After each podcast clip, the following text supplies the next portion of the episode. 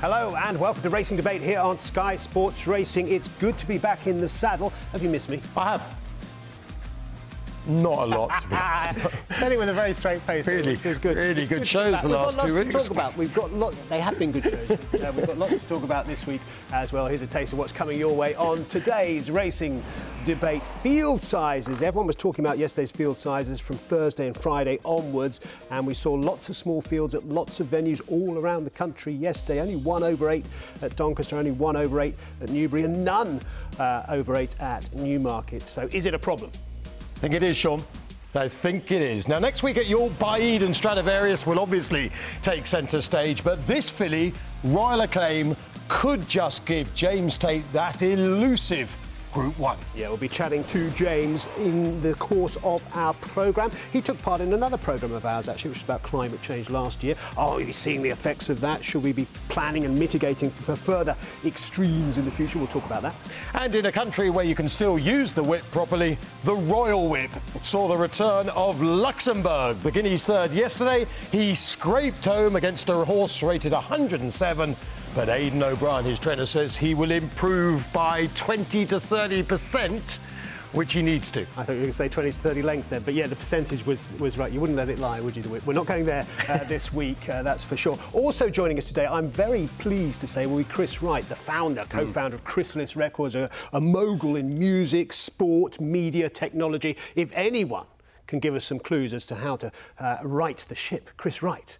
uh, Well, more importantly. Sean, if anyone was being asked how to right the ship, Surely that. Surely, surely someone they're- like they're- Chris Wright were being asked. They're banging his door down, I expect. We'll find out when we chat to him a little bit uh, later on uh, during the course of our programme. Let's start with that field size uh, issue. Just a reminder on your screen, you can get in touch. We are at, at the races and we are at Sky Sports Racing on Twitter and other social media platforms. And you can email us. We are racing at skysports.com. Um, let's put some numbers on what we started with, though, Matt, yesterday. I mentioned that. Um, runners, uh, sorry, races with eight runners or more. There, there were a dearth of them yesterday. Ripon did okay. Four of their races had eight or more, but the Great St Wilfrid itself only had 14, and there was no need for the, the consolation race. But how did it stack up overall? Um, no need for any 2022. consolation races. No, exactly. Anywhere, ever, again. 200, well, that's another topic. 229 runners across 34 races yesterday uh, for an average field size of 6.7. And if we go back to 2018, 2019, that was like eight and nine. Uh, COVID year has an asterisk next to it uh, to 2020 because there were there were more races and lots of people wanting to run, etc., etc. But generally, it looks like the trend has been a bit down. Um, although I suppose I, I, if I wanted to play devil's advocate, Matt, I say well they've never been that strong because this is a Saturday in the middle of August, uh, which is often a difficult time to fill races. So maybe what we're seeing is, is something approaching the normal challenges of this time of year, exacerbated by a long, hot, dry spell. Possibly, but look at Pontefract today. Five, four, eight, three, five, five, eight. Only two races out of the seven races at Ponty, with each way betting just one, two, three, let alone one, two, three, four. But what about the all-weather? Surely that's filling up. No, the all weather, I'm afraid, doesn't get things any better at all. Look at Chelmsford today. Uh, 10, 7, 6, 6, 7, 11, 10. So you've got three races with each way 1, 2, 3, but only one race that gets over 11 runners. So the so the answer is not, and I'm not just picking, I can pick out that Chelmsford obviously we don't show, but let's pick out a track we do show, Southwell. We've got five races over uh, 10 or over. Uh, just one race of 14. Now, Southwell's a perfect example of what I, I've been talking about the last 24 hours very quickly, Sean, which not everyone, I think, completely understood, but I've got a couple more seconds to explain here. So, what I would do at the moment is I would limit handicaps to 10 runners declared. Uh, on the basis you've, you'd ideally limit them to eight, but of course then you're going to get a non-runner and you'll end up with seven. So you declare it 10, 10 massive, uh, the rest get balloted out. Um, if What the- happens to them? What's your theory? then they get dispersed to the other similar races that come that week. So the idea, Assuming and, and, and. Southwell today is a perfect example. It's not going to make a huge difference, but if you limited today's races at Southwell to the maximum of 10, then you would save six horses. Six horses wouldn't go to Southwell today, which is not going to change anyone's lives because the each way betting for all those races still remains one, It's two, annoying if you own the horse. Yeah, and then those six uh, uh, trainers or, or owners who have those horses can then put them in similar races over the next few days, Okay. and and therefore gradually you eke out an equilibrium of just trying to get Windsor. You've fleshed out I go to Windsor tomorrow. Like everyone, I think, enjoys Windsor on a Monday night pretty much. It's usually pretty good racing. Enjoy. First race, two runners. I mean, how do you sell that? With two trainers who won't be there, William Haggas, who quite naturally will be at home looking after Maureen, who's going to come back from hospital, I think, today, and Charlie Appleby, I've never seen at Windsor since I've been there. Um, so they're not going to be any trainers there. I'm sure those two things are unrelated. I don't think I don't think there'll be any owners with those horses. There will be two stables, two jockeys, Understood. two horses. Understood. You've made your point. Um, if you've got views on that, particularly if you're a trainer or an owner, uh, and you think it might work, racing at skysports.com or reasons why it won't work, uh, let me know. Now, our first guest today is a trainer mm. who's in a rich vein of form, actually. His horses are flying at the moment. That's trainer Daniel Kubler, trains with Claire Kubler, of course. Daniel and Claire Kubler are uh, Kubler Racing. Welcome, Daniel. Um, congratulations on the form of the horses at the moment. They're going great, which is good. Um, I wanted to have you on, though, because you, have been tweeting about field sizes over the last week or so, and, and you kicked off with a a statistic which, on the face of it, is very compelling, which is the, the, the, number of horses in training about 20 years ago compared to now, which is very similar, a little bit higher now. But the number of races is radically different. There are a lot more races now than there were 20 years ago. Ergo, we've got small fields. Is it as simple as that? I don't think it is as simple as that because um, a lot of the races that were added are in the winter, and we've got a much more uh, complete all-weather winter program. So there's a there's a degree that that's created some of it. But simply said, each horse can only run realistically so many times a year. Um, and actually, quite interestingly, horses are running slightly more often than they, they were running 20 years ago, which, you know, quite often, if you listen to a lot of people, they sort of criticize modern day trainers that, you know, they don't run their horses often enough. Well, I think this is evidence that, that they probably are running them as often as they can because because there are more opportunities, they're taking them. But, you know, it's simple maths. If you add 2,000 races, and you need, you know, let's let's say 10 runners to make a compelling race, for argument's sake. Um, I think the average field size in 2002 was 11, and we're at, you know, we were at um, around nine last year. So you know, it's obvious that you can't spread the same number of horses over 50% more races. Um, but you know, the solution isn't as simple as just saying let's get rid of loads of races. You know, you do need to keep owners engaged. They need to have um, you know, reasonably good horses need to have opportunities to win races because if it's too difficult to win a race and you can never win a race then people become disillusioned as well you know they, they spend a lot of money and nobody you know we in we try to buy very nice horses for our owners and and you know we we get some great value for some of them but um, you know everyone sets out trying to buy a horse that can run at the highest level and you know, the reality is that, that, that not all of them are going to achieve that, but you still need some races for them. Otherwise, what happens to the horses? And, you know, it's important that there's a program that's in depth enough for the entire horse population. Um, and creates interesting races. That, that, that um, comes to one of the key points in a way, Daniel, doesn't it? Like, um, what are the consequences if we do cut? And, and, and William Haggas said to you, you should cut 300 fixtures rather than 300 races. That was, uh, I think it was an exaggeration an off the cuff comment for, yeah. for, for, rhetorical effect. We, under, we understand, uh, but there are consequences of cutting races. Levy would potentially decline depending what you cut, um, and, and w- once you take that step, it's difficult to, to imagine putting those races back in place, and we might actually shrink the sport rather than grow it. I know. I mean, I think there's examples on, particularly during the winter and the all weather, where occasionally there's a gap in the program, and you know, trainers will ask the BHA or someone, you know, a way trainer will have a particular horse that they look at the program and there's nothing for that horse for the next six weeks, and they say, you know, can we put on a race?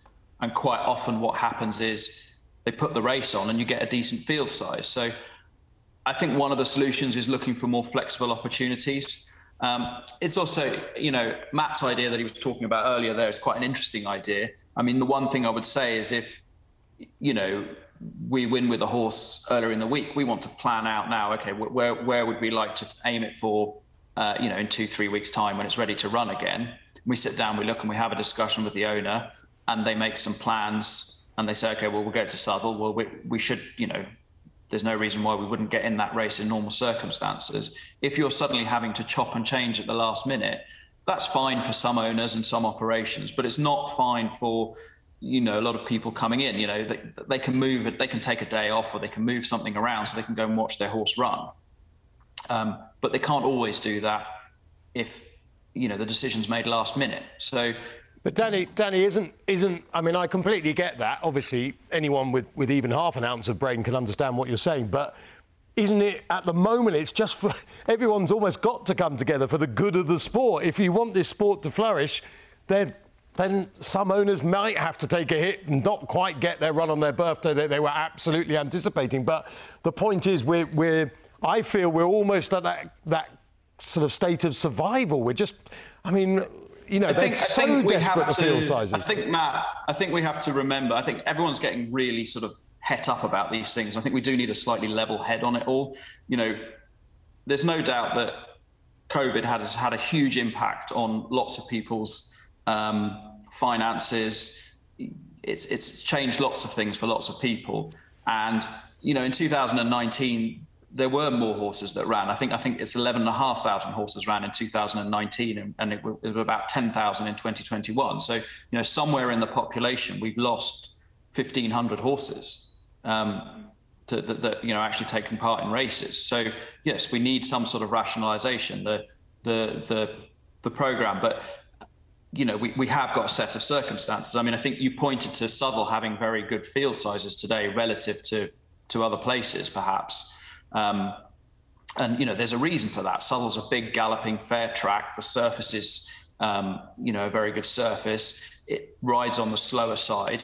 Um, you know, we won with a horse last night at Wolverhampton, and he went there because really he needs a bit of cut in the ground. We were lucky a couple of weeks ago. He he won at Carlisle um, with cut in the ground.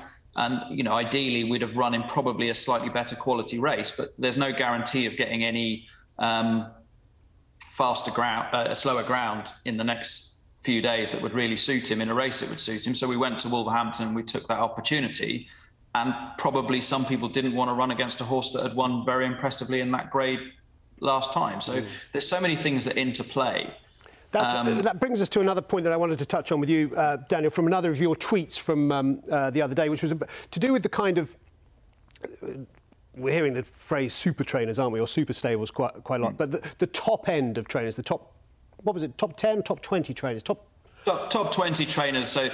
Uh, yeah, the top 20 trainers by prize money in um, 2001 and 21. I took out Aidan O'Brien in both both samples because it was so it was British-based trainers.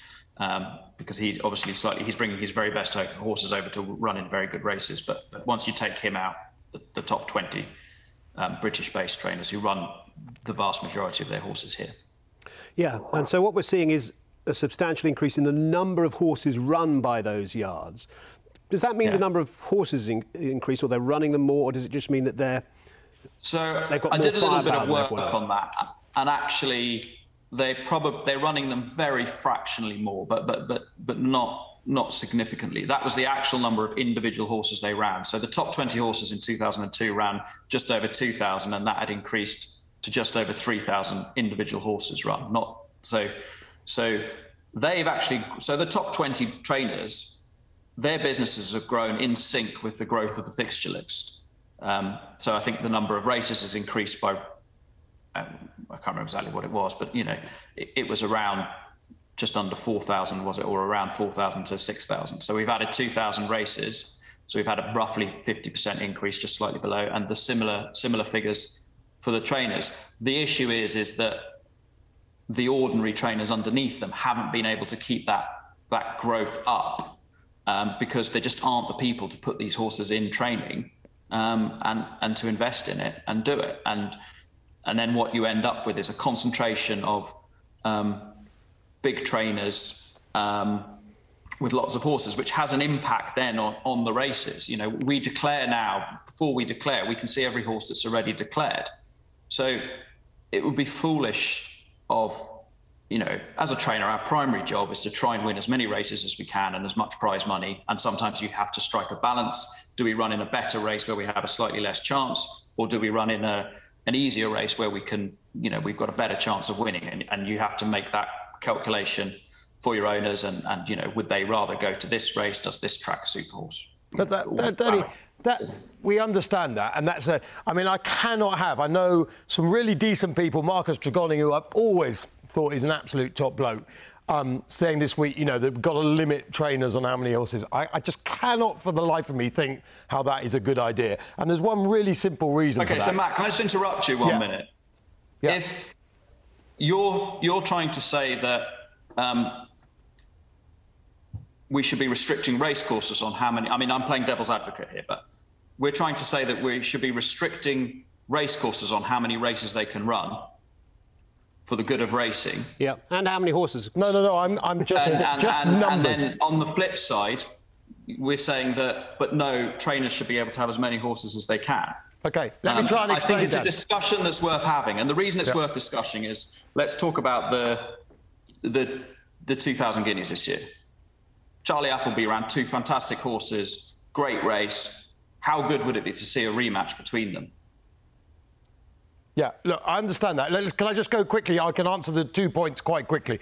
The, I'm not necessarily discussing less fixtures, less races. I'm just saying if you've only got a very small point, pool of runners, there's no point in having one meeting that's got three in a 0 no, 50 no, and one meeting that's got 14 in a 0 50. You might as well say to the one with 14, you can have 10, fine, fine. and the other four go over. On, on the, but the trainers, trainers, yeah, the, the trainer side of it, I think it's so. A, if I own a, let's say I'm about to have a horse in training, yeah and the only reason I'm having a horse in training is because I think William Haggas is a good bloke, or I think Danny Kubler is a good bloke. And Danny's got he's got his limit of 50. And I say, well, okay, well, I only want my horse in training with Danny Kubler. No, you can't do that. He's got 50 already. Okay, well, I'll go and have a holiday in Barbados and spend the money on that. Okay. Like, the idea that just because you can't have a horse in training with one trainer, you're going to have it with another trainer is nonsense. Point? Okay, on, on, that, Danny? I think it's yeah, I think there's loads of owners who've got lots of horses in training with lots of people. And, you know, ultimately, a lot of trainers, they talk about you need the scale to make your business viable. Well, if you've got a cap and you're, let's say, John Gosden, William Haggas, and they've said you can only train 150 horses, or 120 horses, whatever it is, and you've got people, you know, people wanting to send you 200 horses, well, you're just going to put your fees up. So actually, you end up with a more sustainable business the, the trainers underneath you end up with a more sustainable business. And what it means is that when William Haggas has got a very good horse and I've got a very good horse, for example, Claire and I, and and there's a nice group two race or something, and it's the right race for both horses, they're going to take each other on and you get an interesting race. Now, if William's got both horses, and you know, there's no criticism of William, he's going to look and say, Well, I know that this one's slightly better than that one because I've got them at home, I've galloped them upsides or you know whatever. And he's going to say, well, let's run this one in there, and there's that group three there, uh, you know, down the road. Let's go there and let's run in that one, and I can win the group two and the group three, and I've satisfied both owners. I've maximised the prize money for both owners. And what it means is that the other people in the the people who would have run in the group three are looking at it and they're thinking, well, oh, the Williams horse is that's a Group Two horse, really, isn't it? Where do we run that? Oh, so we'll go for the listed race. So now, what happens to the listed race? No, we, we it, understand, Danny, but I just, I don't, I just genuinely do not believe you can cap a racehorse trainer. If owners want to have horses with that trainer, surely we can't be a sport who denies. Well, them. I suppose it happens in other sports, and there are limits on squad sizes and all that sort of stuff. Um, just very yeah. quickly, Daniel, just just to round off your your section. Um, more flexibility would help, but you're, you're not yet at the we're facing an existential crisis at the moment, as far as you're concerned? I think there is a set of circumstances at the moment that, that result in us meaning, you know, there's a, there's a lot of um, different things. I mean, the ground at the moment is very quick in a lot of places. And, you know, a lot of the clerks are doing absolutely fantastic jobs of trying to get the ground as quick as, you know, as, as safe as possible. And it's safe. It, you know, I haven't walked a course and thought, oh, this is not safe to run a horse. And, and, and Claire likewise um, and we'd always walk the course and analyse is it safe to run. Um, but you know, it just doesn't suit every horse. And, and, so you've got people sitting with horses that they would like to run if, if there was some ease in the ground. So that's not helping the situation.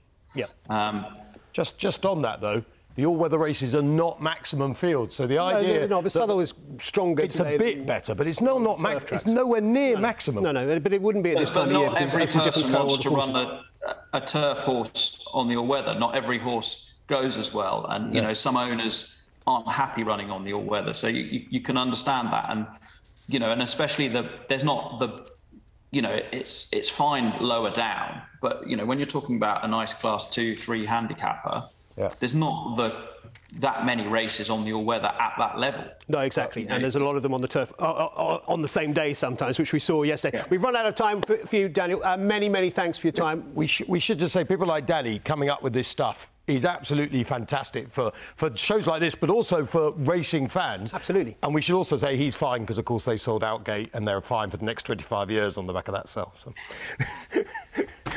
they're loaded. Thanks very much, Daniel. Thanks for your time. Cheers, Dan. Didn't have a chance to respond to the loaded accusation. Not an accusation. It's a great thing to be, of course. But Well, the owners are. going great guns. Go, great guns. Uh, Daniel Kubler's team. Good team, Daniel and Claire Kubler. Thanks for his insights. And we should remember. He's good. Um, these guys are the people who sell the sport to you know you're talking about do I want to own a, do, do I want to own a horse with this person or that person You sometimes fight me, Sean, but you, what do you believe? I don't believe you can limit a trainer on numbers. Um, I- instinctively, I'm against it, but I can see the knock-on effects that, that, that uh, Mr. Kubler has just outlined, and they are a material factor, and we can see it. That's what's happening in that novice race tomorrow.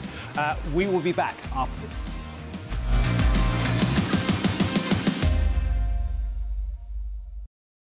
Welcome back to Racing Debate here on Sky Sports Racing. Still to come, Chris Wright will join us, owner, breeder, music, sports, technology, impresario, will be joining us to talk about how we might uh, sell this wonderful sport a little bit better. James Tate, top trainer, will be joining us. Looking forward to the Nunthorpe, of course, with his super speedy filly, Royal Aclaim. We'll get the latest on her as well. Uh, responses to our programme coming in already via Twitter and emails. On the old Twitter, um, trainer Alice Haynes, uh, why is there three meetings on a Sunday? And two being all weather. Too much racing. Hashtag small fields. Well, Southwell's filled up quite nicely, Alice, and some people want to race there. But Sunday is, you know, we're often say Sunday's an opportunity. We should be growing Sundays, but it, it doesn't quite take off. It's a day when people could go racing, but we struggle to sell it, it seems, as a. Yeah, I mean, uh, on a, on a wider point there, I feel for some time, Sean, that we've confused the whole thing and forgotten really what we are. And I completely understand, and I completely understand that Far Arena, th- this channel is, is responsible more than most for what I'm saying. But, you know, for me, there's a flat season and there's a jump season. Oh. And we've, we've so confused the whole thing by making the flat season and a jump season, and the jump season and a flat season. And this country was so built for one and then the other, with a break for the jumps people, nice break while they gear up for their next season, and the flat do the same. But we've intermerged the whole thing so that Yes. everything has to go on all at the same time. We have. And in answer to Alice, that is why there are two all-weather meetings because that's the route we've gone down. But oh, I love those days where you knew the flat went here and the jumps went here, and that was that. I'm in danger of agreeing you on. Maybe we're just old, Matt. Maybe we're just, you know, Mm. Just- rose-tinted spectacles. Message on Twitter from Christine, who used to grow up, who well, not used to grow up, did grow up in Durban at the time of Muis Roberts when she was young.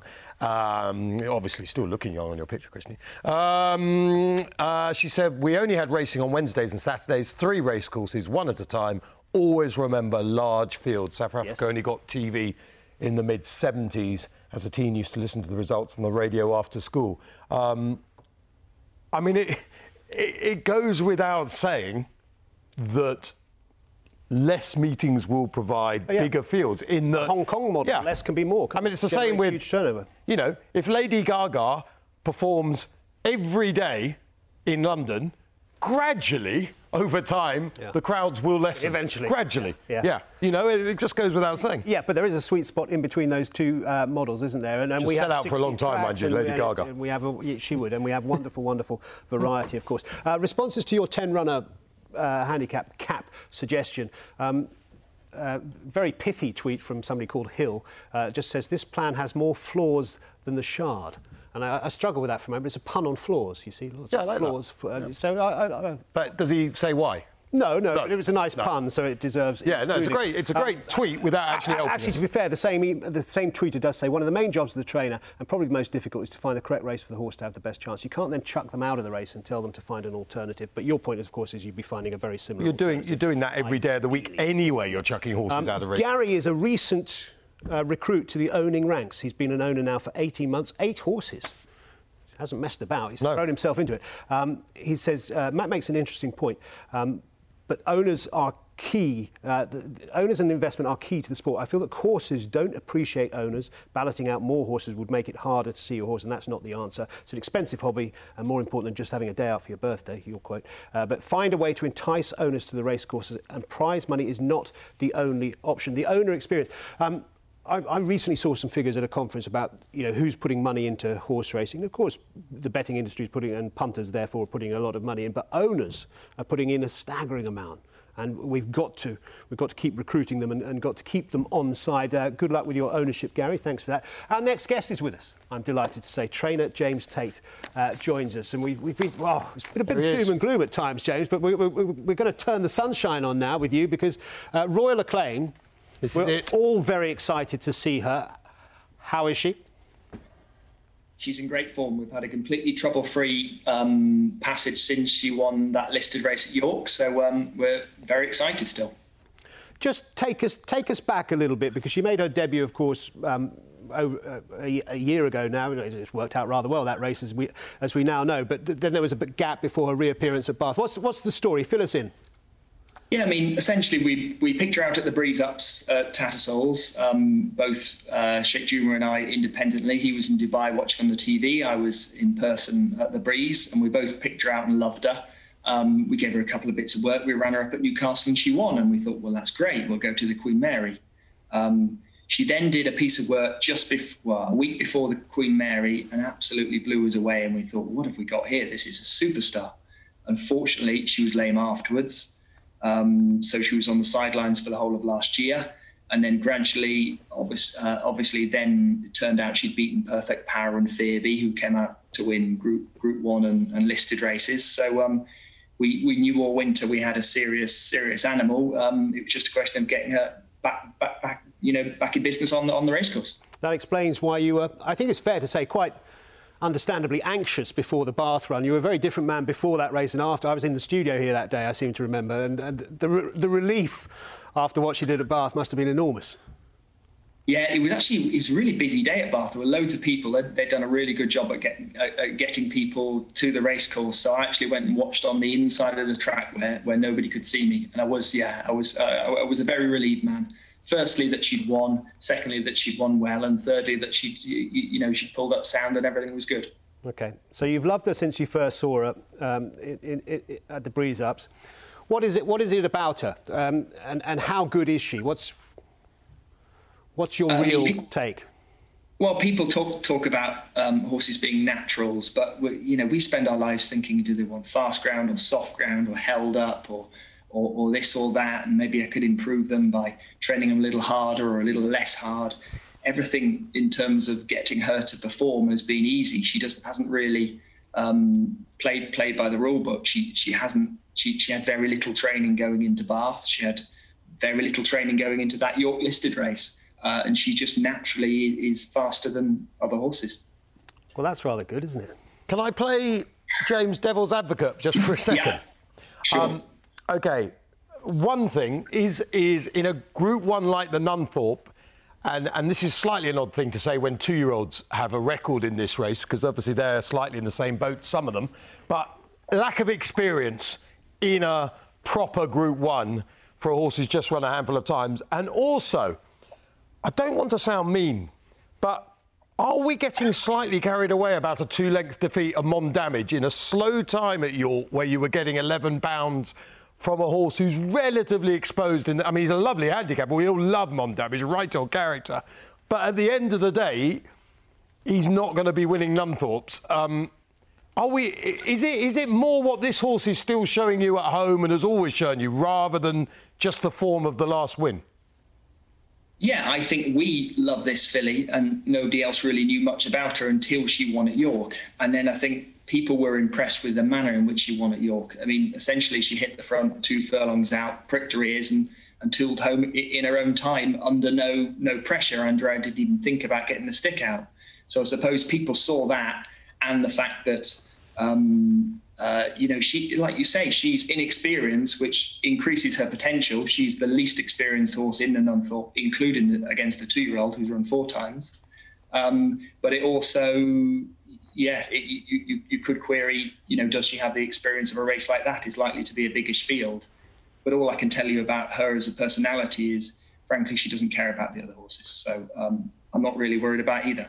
And while I appreciate your answer to this will be you try and win one, is it fair to say that you're going to the Nunthorpe at a time when there is no massively explosive five furlong sprinter around, i.e., you might be the new kid on the block, the horse like a Battaash that we're, we're kind of all waiting for in that division when the Australians aren't here?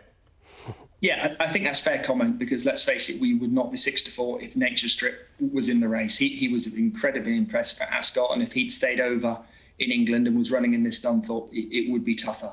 I do I do respect all the horses in the race. I mean, I thought the Platinum Queen was very impressive at Goodwood, and obviously that form got a, a boost in the St Hugh's um, at Newbury, didn't it?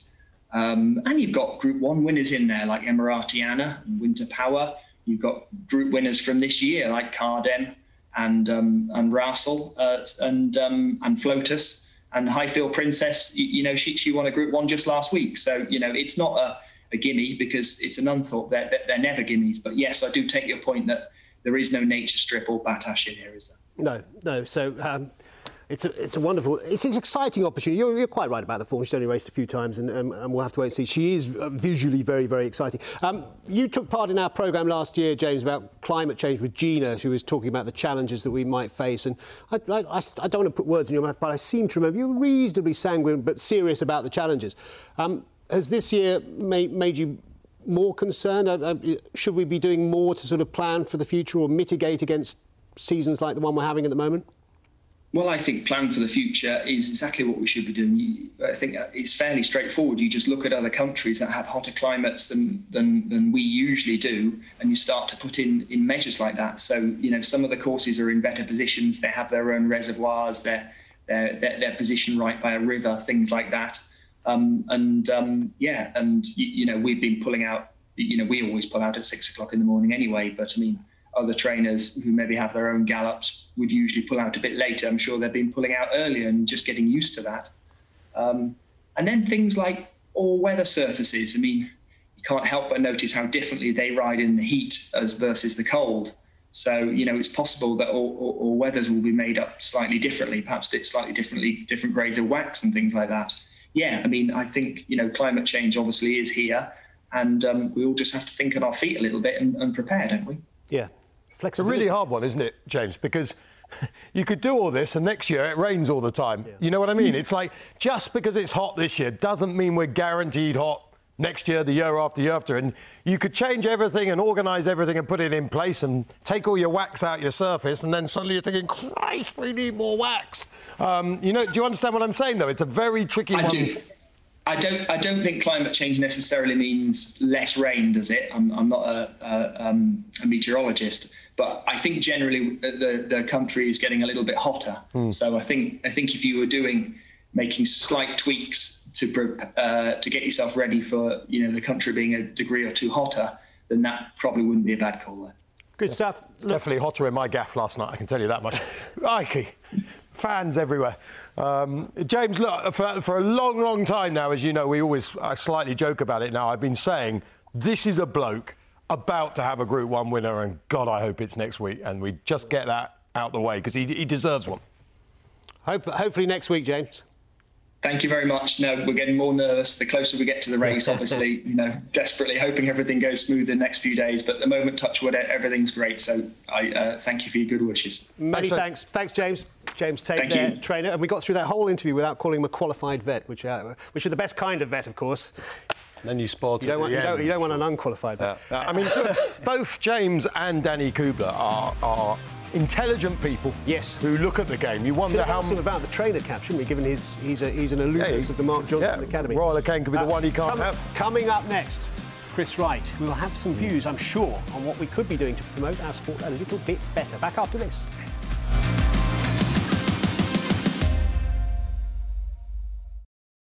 Welcome back to Racing Debate here on Sky Sports Racing. Our next guest is about to join us. Your tweets and emails are welcome. Lots and lots of them coming in. Uh, a mention for stable staff, actually, from um, Grant, who says, just want to say fair play to all the grooms and stable staff this week. You work incredibly hard all year round. I've seen so much extra care, though, over the past few days with this heat, and often at your own expense. We've seen those shots, haven't we, of stable staff sharing their water with horses and I all that I, sort of stuff. I was at Newbury yesterday. I was lucky enough to be there, and the amount of water. I mean, Eve Johnson Houghton soaked herself.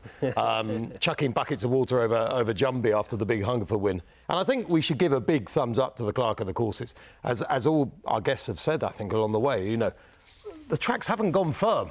No. The grass looks magnificent. I mean, they have done their. We always complain about watering. But in this particular case, I think it's been outstanding. Real challenge, and uh, they've risen to it. Whether that will continue to be the case with all the uh, restrictions that might be biting soon, we'll have to wait and see. Now, here is an interesting tweet for you uh, from uh, a response to one of your tweets, I think, wasn't it, Matt, or one of your clips from ITV yesterday. Uh, you, you, you were talking about promoting the sport to ordinary people, getting ordinary people racing, and Chris Wright responded quite right. People like Emma Banks and I have spent our lives working in a business where you put bums on seats, but would anyone ever ask our opinion? Well, surely they would, Chris Wright. Chris Wright, who founded Chrysalis Records, Find owned you. QPR, owned Wasp, Find started you, Heart Radio, brought Syria out to British TV screens. He's a media, racing, sports, entertainment promotion guru. Surely they are knocking your door down, Chris. Thanks for joining us, by the way. Oh, so you're welcome. Good to good to see you. And uh, I agree with you about the grooms right now with, with the very hot weather. What a great job they're doing.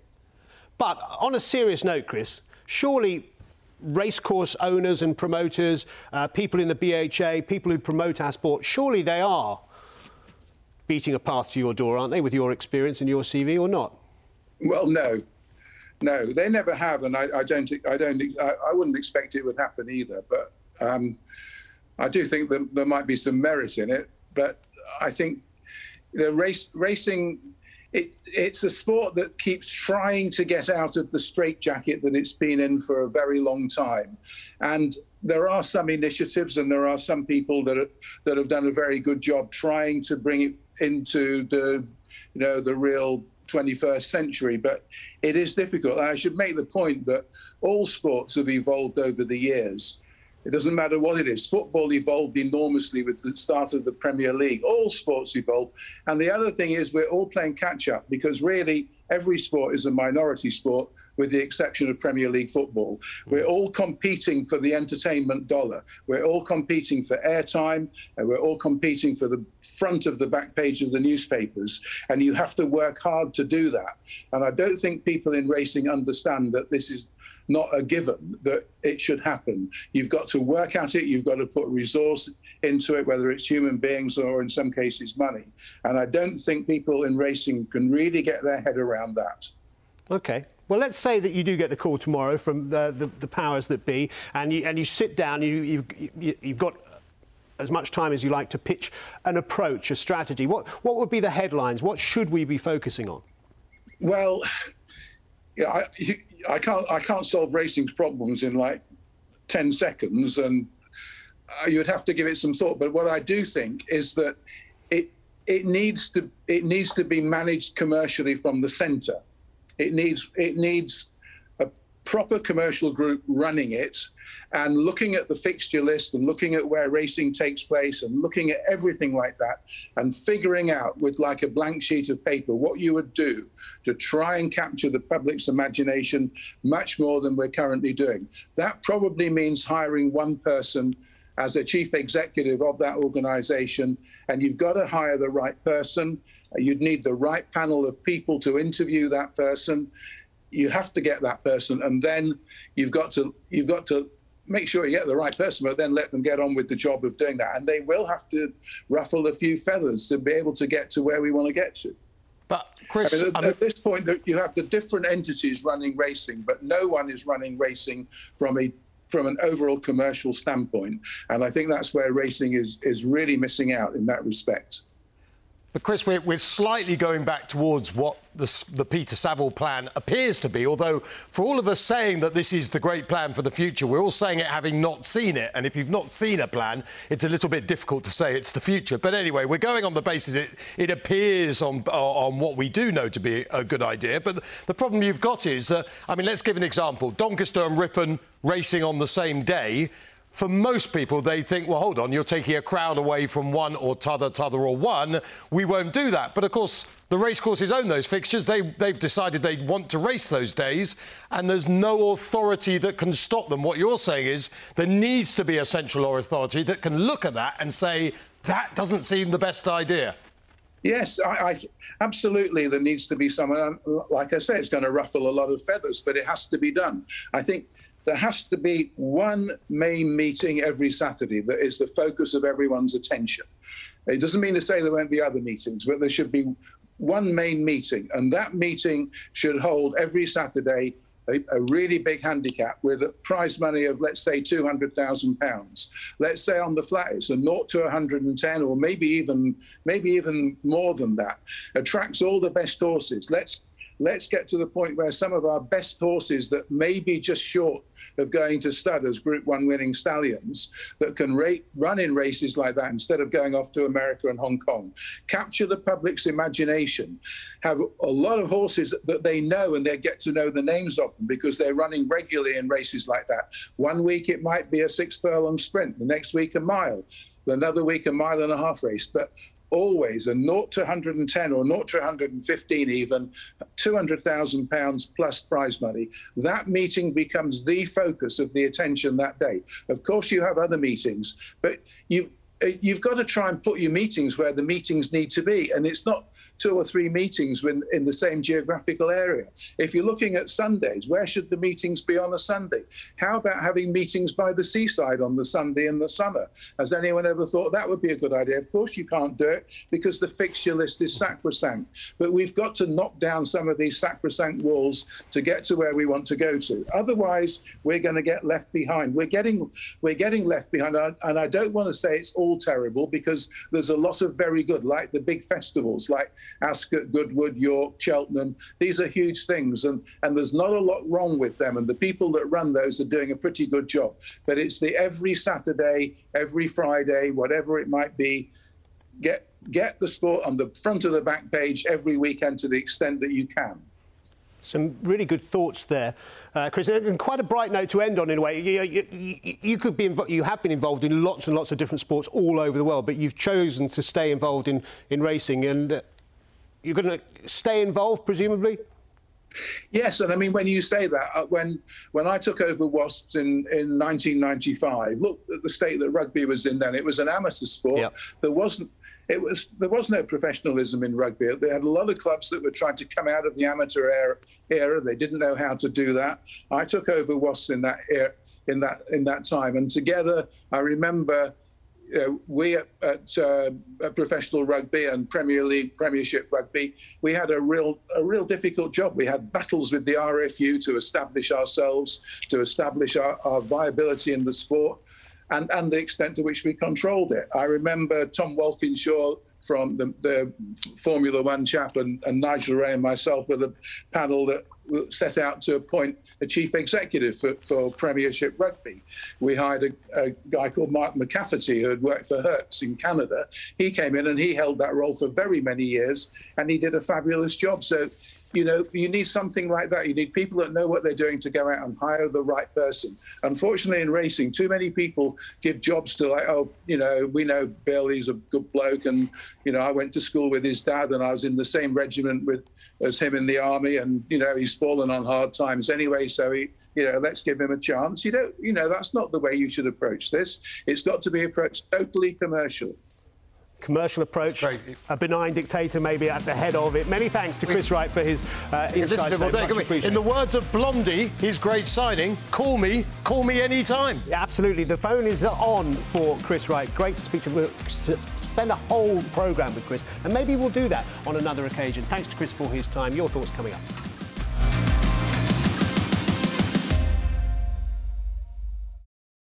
Welcome back to Racing Debate. It's been a packed show. I've enjoyed it, which, as I always say, is the main thing. Uh, you asked people about Luxembourg and the three-year-olds, didn't you? Yes. What do we think of them? What do you Well, we're going to find out more this afternoon. Yeah, yeah. But If you're watching live. yeah, if you're watching a repeat, you'll know whether Caribus is any good or not. Um, but yeah, Native Trail, of course, goes to York. If you're watching it at the end of next week, you'll know how Native Trail got on against the great Baaeed. Um, We posed the question, what did you make of Luxembourg? Would you back him for the Champions Stakes? And Ben says he thought Ryan was just trying to get him home without, without doing too much. Better performance than it looked. Might be- yes, might be something. He still holds his head very high for me, but once he was challenged, the head did go down. It's worth remembering the second horse gave him five pounds as an older animal, but only beaten the neck. Look, uh, I don't know. In the champion stakes, Sean, he's not going to beat Baaeed, is he? Not on what we saw last time, but there, there always Not on comes anything that, that asterisk, which is Even the Down at the Vertem. Futurity form doesn't give him the edge. No, I he's got a lot more to yeah, prove yeah. now, hasn't no, he? I wasn't bowled, He's got a lot bowled over prove. by that either. But Lot to prove. trained by Aidan O'Brien. Still got a lot to prove. Well, if Aidan Not is Aidan. going to come 20 or 30 percent on for that run, um, yeah. But even then, doesn't get him up near Baaeed, does it? He doesn't suddenly go from being 106, 7 horse to 128 horse. Yeah. You might need to be 130 horse if Baaeed He might do. Has Baaeed run to 130 or anything close to that? Do we Yeah, think? 128. Really, really, He's officially really? 128. Well, you saying Really? the official handicappers have got this wrong? Well, you could you can make the, The case. Sean? Boyce handicapping ranks. You've gone through your figures, have you, Sean? And Boy- you've Boyce got him on Ford massive on 101. 121, yeah. You should be running him in the Bunbury Cup. No, I like Baaeed. I think he's the real deal. But uh, yeah, that's I've, a- I've just played devil's advocate. statement. Thanks for that, Sean. I've enjoyed your company. Thanks for watching Racing Debate. Sean likes Baaeed.